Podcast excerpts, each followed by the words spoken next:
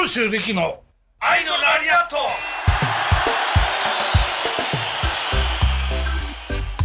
ちょっとお願いがありましてああなるほど。ちょっと我々第1回目なもんなんですけど、はい。ちょっとポッドキャストのタイトルが決まってなくてですねちょっとぜひ一緒に長井さんと一緒にご考案いただけないかなと思いまして。いやそれはもう俺が口出す問題じゃない。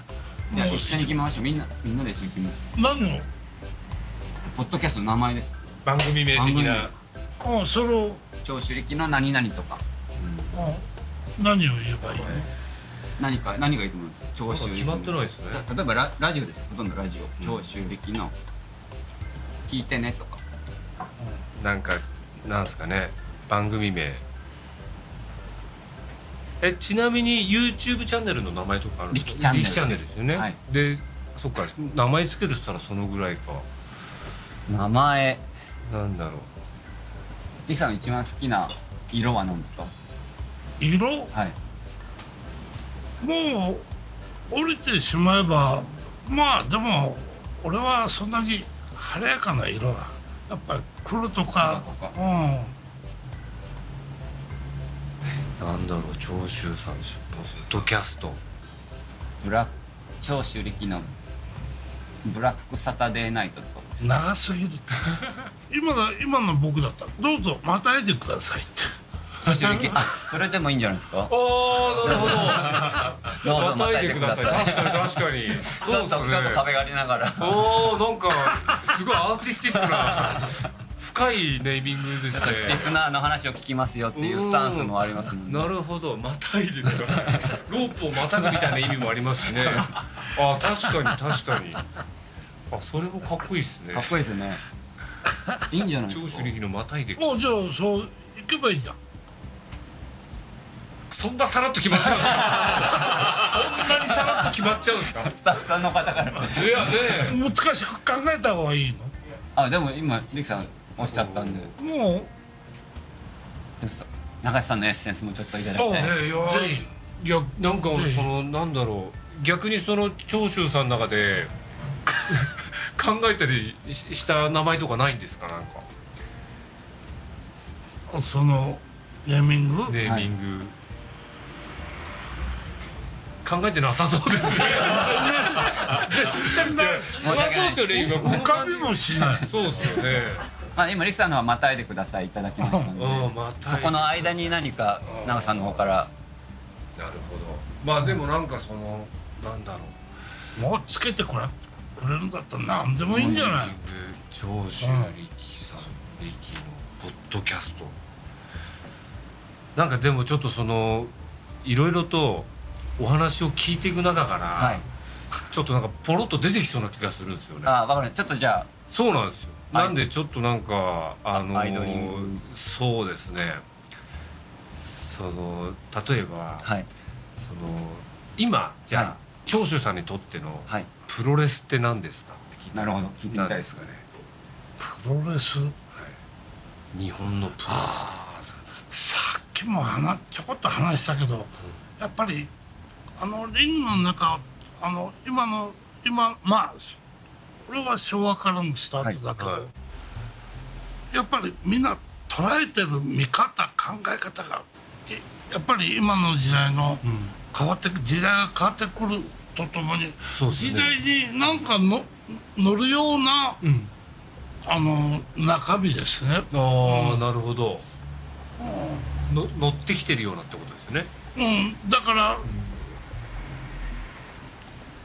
昭和は固まってましたね、はいはい。うん。今はなんかみんな個々に個々に自分を発信していくみたいな。まあ総合格闘技だったら総合格闘技好きな人がいたりそういうものもうん出てきてるから、うん。同じようなものが、うん。みんな個々の打ち出し方をやってますよね。なあなるほど。昭和はやっぱりこう。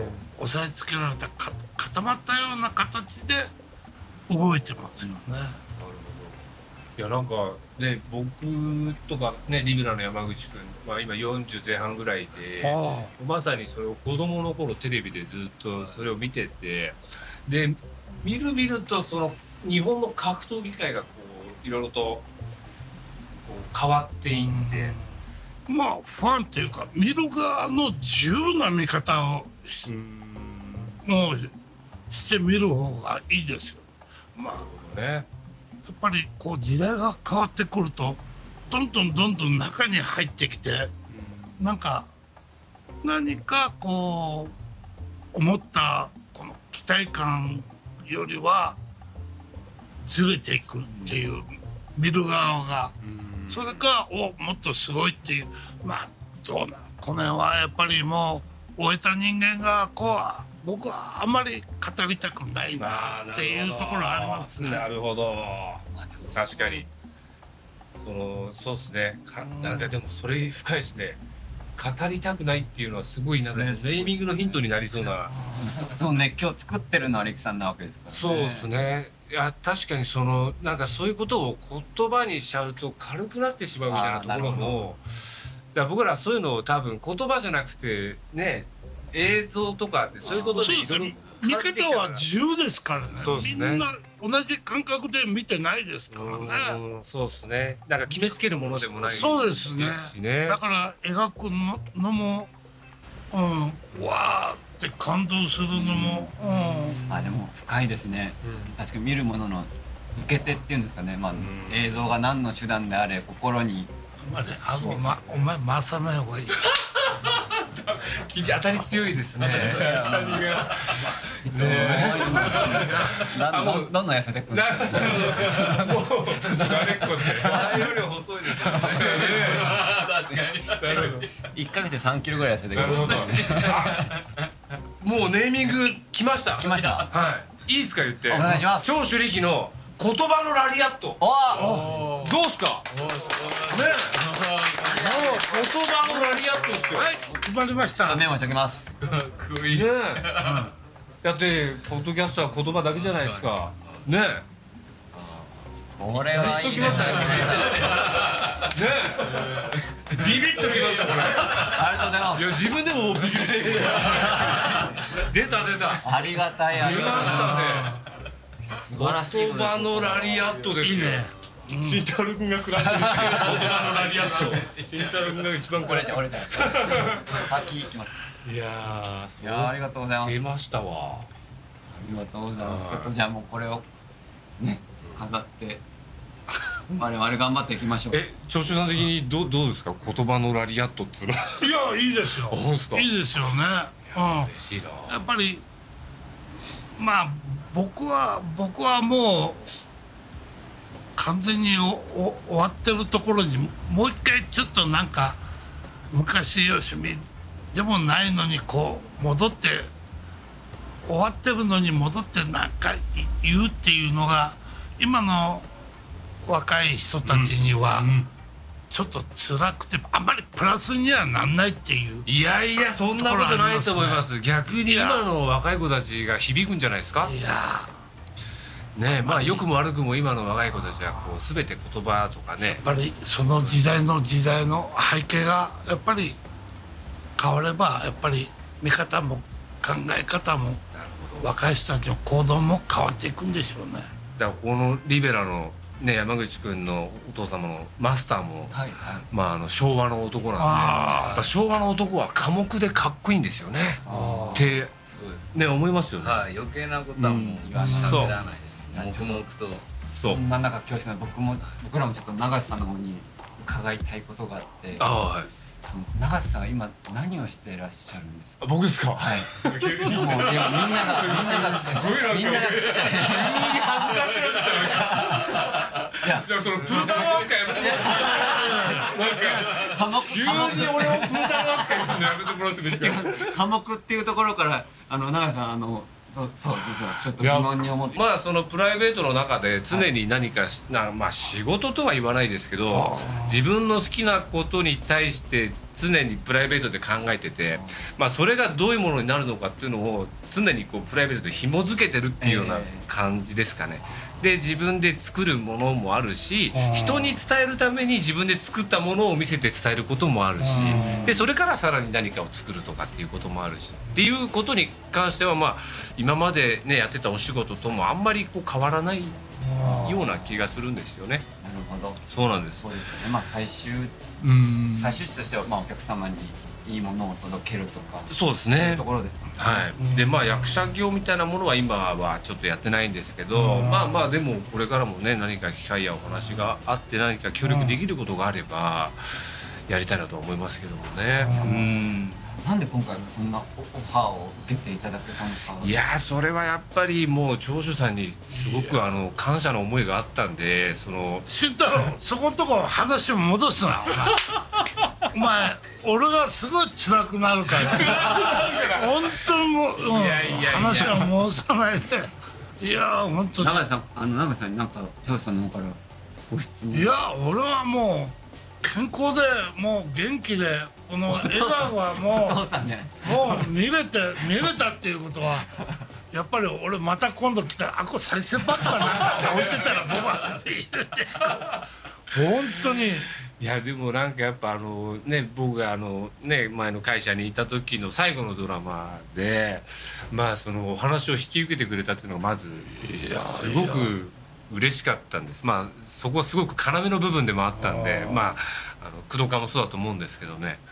だからすごくそれをちゃんと改めてお伝えすることができなかったんですごくいい経いや験僕はもうあのドラマは本当に最後なぜこういう終わり方なのっていうの。今でも不思議な終わり方そうですね。なかなか日本のドラマでああいうふうにね。ないですね。うん。だからすごくあの工藤館自身もやっぱりあのねいろいろと考えてくれたこともあったと思うしプロレスがやっぱ彼も好きだったんでね。だからやっぱそういう熱意っていうのはあったと思うしですよね。でやっぱ今プロレスとかをドラマで描くのって厳しい時代でもあるんですけどあそれでもやっぱこう映像にさせてくれたっていうのがやっぱみんながこう導いてくれたのがやっぱすごく嬉しかったなと思うんでね。いや素晴らしい。あの、まあリング降りたけどいや素晴らしい、うん、ああいうドラマで長くやったっていうのが、うん、なんか自分にあの時の年で自分でまだああなんかこういう経験まだ俺はしてこうやってなんか自分でうわちょっと不思議な世界だなっていう感じるものがありましたね。泣いてるんですか？二言目には何黙っていや確かに、うん、なんか何か打つものが。それで最後のやっててこれどういう終わり方に最後はなんのかなっていう。うん。あれ全く僕には分かんなかった僕あは本当ですか？え長州さんとかどういうタイミングで台本見たりそのセリフを覚えるってタイミングが？いや一生懸命家で読んでるんです。ああそうなんですね。一生懸命読む。それしかも短いセリフでええ。行でやってるから、かこれをみんなが揃って顔合わせしてやっていくと、もうなんかここはもう自分あ今はこう言えるんだけどこんな喋り方しないな。あなんか自分の言葉でっていうなんかなんか変な生意気な欲みたいな。わかりますわかります。俺らしくないな、うん。なんかそんなところを考えながら読んでるから。ああなるほど。詰まっちゃうんですよね。だから。あこれ違う違う。でもそれってあのそういうふうに演じることを仕事にしてる僕でも僕らでも思うことだと思いますそれって。ああそうなんですか。あの結局台本ってまあ言ってみたらその脚本家が書くものじゃないですか。だからそのなんだろうあのーその脚本家がそのお芝居をする時の状況を考えずにかセリフを考えてるけれども、うん。でも実際やる時って場所とその脚本家が思い描いた場所が一致することって多分ほぼないんですよね。だからやっぱりその場所に応じてやっぱりそのせ空気感とかも変わるじゃないですか。そうするとその例えば例えば暴力的な言い方だったのがええすごく礼儀正しくなったりとかって、その状況によって変わったりするからだからまさまさにそこのところで、なんかちょっと僕が悩むっていうのはおかしいですけどここのこの言い方したら、なんかちょっと前みんながこうやってるところになんかこの言葉い弱くねとか、なんか自分なりに素人なのにそんな風に考えちゃって。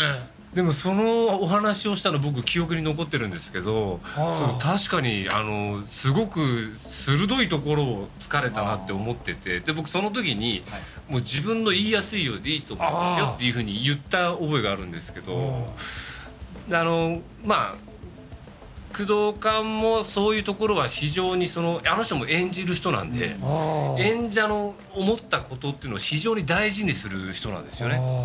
だからすごくそういうこともあの彼自身も理解してたからその長州さんにお任せしてたところもたくさんあると思うんですよね。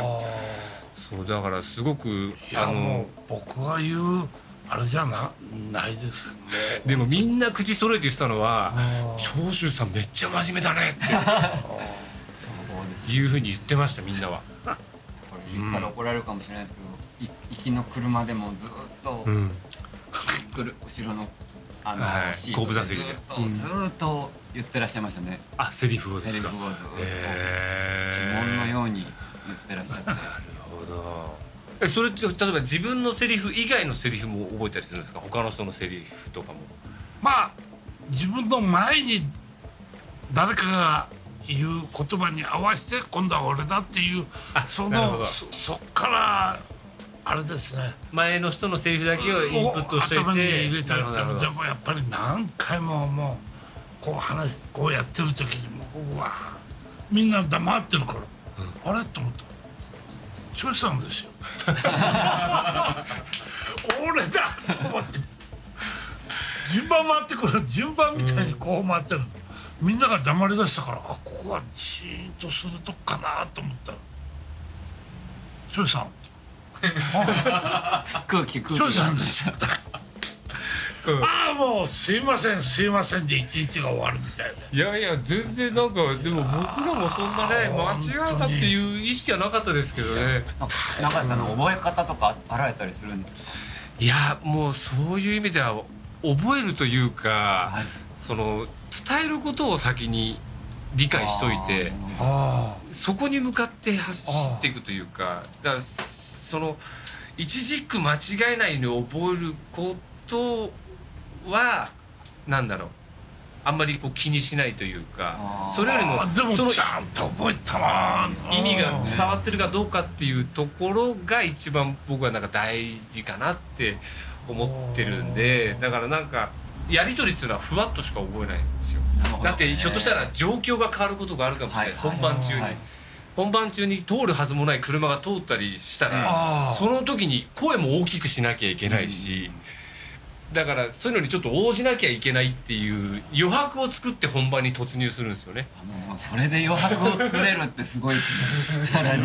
まあでも普通は通るはずもない車が通ったら「もう一回お願いします」っつって仕切り直すじゃないですか、でもそれが本当は奇跡的なねいいえー絵になってるかもしれない。こともあるかもしれないんでだからい演じる側は監督が、ね、カットっていうまで自分の命に危険が生まれてもやめるわけにはいかないっていう思いがやっぱどこかあるんでだから早く染めてくれっていう思う時はあるんですけどね。